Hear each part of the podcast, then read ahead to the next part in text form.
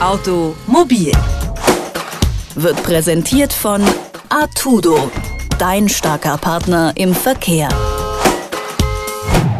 In den vergangenen Wochen sind in mehreren Städten Radfahrer ums Leben gekommen. Immer wieder war es ein ähnliches Szenario. Die Radfahrer wollten geradeaus fahren, ein nach rechts abbiegender LKW übersieht sie und es kommt zum Unfall. Solche Unfälle überleben die meisten Radfahrer nicht. Deswegen ist derzeit die Diskussion um einen verpflichtenden Abbiegeassistenten wieder besonders laut. Dabei ist die Forderung nach solch einer Technologie gar nicht neu und tatsächlich gibt es auch schon Fahrzeuge, die einen solchen Assistenten schon längst haben. Aber lassen sich dadurch dann wirklich solche schlimmen Unfälle verhindern und wieso setzt der Gesetzgeber eigentlich keine Pflicht durch? Darüber spreche ich mit Siegfried Brockmann. Er leitet die Unfallforschung der Versicherer. Schönen guten Tag, Herr Brockmann. Schönen guten Tag. Ja, die Forderung nach einem Abbiegeassistenten ist gerade wieder besonders laut, tatsächlich aber gar nicht so neu. Seit wann ist Ihnen in der Unfallforschung denn klar, dass eine solche Technologie sinnvoll wäre? Wir beobachten das Thema schon seit einigen Jahren und äh, das Erstaunliche ist, dass auch die Bundesregierung das vor einigen Jahren schon mal gemacht hat. Wir hatten vor ungefähr drei Jahren mal einen runden Tisch, wo wir uns über diese Fragen verständigt haben und da war eigentlich schon klar, wir brauchen einen Abbiegeassistenten.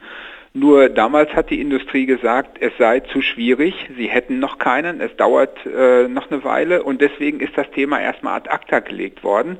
Und ich muss auch zugeben, auch ich habe gesagt, gut, es nützt nichts, irgendwas zu fordern, was technisch noch nicht umgesetzt werden kann. Aber spätestens seit einem Jahr haben wir ein funktionierendes System und seitdem muss man sagen, hätte man auch deutlich schneller in die Pushen kommen müssen. Ja, Kritiker sagen ja immer, dass die Technologie eben unausgereift ist, es da zu Fehlalarmen zum Beispiel komme, aber das schätzen Sie nicht so ein. Doch, das war tatsächlich das Problem bis vor ganz kurzer Zeit. Äh, es hat immer schon Nachrüstsysteme gegeben, die funktionieren wie so eine Art Parkpiepser, die kennt ja jeder.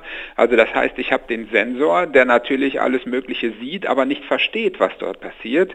Und das bedeutet im innerstädtischen Verkehr natürlich, dass das quasi ständig piepst und dann schaltet der Fahrer das ab. Es hat ja keinen Mehrwert mehr für ihn. Und äh, deswegen war, äh, mussten wir halt jetzt eine Weile warten, bis tatsächlich mal ein Hersteller gezeigt hat, es geht viel besser. Die Fehlwarnquote liegt so bei 1 bis 2 auf 100 Fälle und das ist schon in Ordnung. Und dann kann der Fahrer mit der Warnung auch was Sinnvolles anfangen. Das heißt also jetzt spätestens in dem Moment, wo wir wissen, dass es geht, jetzt müssen wir auch sehr viel energischer vorgehen. Aber bisher soll ja noch keine Pflicht äh, dazu kommen, sagt die Bundesregierung. Können Sie diese Haltung nachvollziehen? Nun, die, wir haben ja einen Koalitionsvertrag, in dem das Thema endlich drin steht. Und äh, das Problem ist, dass wir das national nicht regeln können. Ähm, denn leider haben wir eine europäische Zulassungsordnung. Das bedeutet, wenn jetzt also ein Hersteller ein Fahrzeug in den Markt bringt, dann kann er es in jedem europäischen Land typprüfen lassen. Und das bedeutet, auch die Bundesrepublik muss dann ein deutsches Fahrzeug zulassen, wenn sie das kaufen. Und das heißt im Umkehrschluss, es hat überhaupt keinen Sinn, eine nationale Regelung zu erlassen, denn dann würde der Hersteller quasi über eine luxemburgische, eine holländische oder sonst rumänische Lizenz zu uns kommen. Wir brauchen eine gesamteuropäische Lösung. Das Problem ist nur, dass andere Staaten da durchaus nicht so aufgestellt sind, wie wir jetzt endlich in Deutschland und sagen, also das ist jetzt nicht so bedeutsam und äh, da müssten ja die sozusagen die Spediteure weiter noch mehr Geld in die Hand nehmen das wollen sie nicht. Und deswegen ist das im Moment so zäh. Ich gehe davon aus, dass wir es früher oder später bekommen, rechne aber schon eher mit einem Prozess, der drei, vier, vielleicht sogar fünf Jahre dauert, bis wir das endlich haben und das ist traurig. Sagen wir mal, ähm, das käme dann und man wäre zum Einbau verpflichtet, dann kann es ja auch immer noch sein, dass die Fahrer das einfach ausstellen, oder? Ja, das haben wir im Moment beim Notbremsassistenten, diese Diskussion, dass der abschaltbar gestaltet sein muss. Ich bin da durchaus nicht der Meinung, dass man das so machen sollte und beim Abbiegeassistenten eben auch nicht.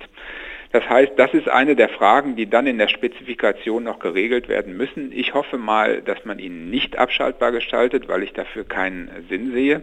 Das größere Problem liegt vielmehr darin, dass sobald Sie eine Pflicht haben, natürlich nur Neufahrzeuge damit ausgerüstet werden. Und das bedeutet, da so alle drei, vier Jahre ein neuer Lkw in Deutschland angeschafft wird, möglicherweise ja aber der alte Lkw noch in einem weiteren, vielleicht osteuropäischen Land weitere Jahre benutzt wird, dass Sie eine eine sogenannte Hochlaufkurve haben, die ist 10 bis 15 Jahre lang, dass, sodass wir jetzt sagen könnten, wenn wir heute also wissen, in fünf Jahren haben wir eine Pflicht, dann haben wir vielleicht in 15, 16 Jahren alle Lkw auf der Straße damit ausgerüstet. Und das ist natürlich total unbefriedigend und stellt sofort die Frage danach, ob man denn nicht auf freiwilliger Basis das nicht trotzdem schon längst anschaffen könnte. Mhm. Von welchen Zahlen sprechen wir da eigentlich? Also wie viele Unfälle, die Lkw beim Rechtsabbiegen verursachen, passieren denn in Deutschland überhaupt? Das können wir in der Statistik bedauerlicherweise nicht sehen. Wir wissen nur die Zahl, äh, die alle Lkw äh, mit Radfahrern verursachen und danach haben wir ungefähr 70 getötete Radfahrer pro Jahr, die mit Lkw kollidieren. Ähm, wir haben äh, mal anhand unserer Unfalldatenbank geschaut, weil wir ja da die Unfälle im Einzelnen analysieren können. Äh, und dann können wir sagen, dass ungefähr 30 getötete Radfahrer pro Jahr auf dieses Szenario zurückgehen. Und wenn wir uns dieses Jahr, was ja besonders fatal im Moment abläuft, mal angucken, wir haben, wenn ich es richtig jetzt gezählt habe, bisher 18 getötete Radfahrer bei diesem Szenario, dann ist das auch eine Zahl, die ungefähr hinkommen könnte. Und die könnte man dann mit solchen Assistenten alle verhindern? Ja, kein Assistent verhindert äh, jeden Unfall. Dafür sind die Szenarien zu vielfältig. Und äh, wir befinden uns ja jetzt auch in einem warnenden Bereich. Das heißt, ich muss immer auch einkalkulieren, dass der Fahrer nichts macht oder dass der Fahrer etwas Falsches tut oder dass er eine zu lange Reaktion hat, der Radfahrer also schon zu nah dran ist.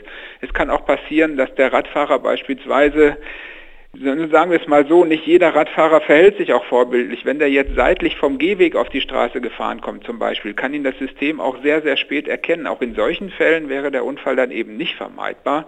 Aber wir gehen mal davon aus, dass in den allermeisten Fällen tatsächlich mit einem solchen System der Unfall nicht stattfindet oder zumindest sehr viel glimpflicher abläuft. Die Forderungen nach verpflichtenden Abbiegeassistenten werden immer lauter. Wie sinnvoll eine solche Pflicht ist, das habe ich mit Siegfried Brockmann besprochen. Er leitet die Unfallforschung der Versicherer. Vielen Dank. Gern geschehen. Automobil wird präsentiert von Artudo, dein starker Partner im Verkehr.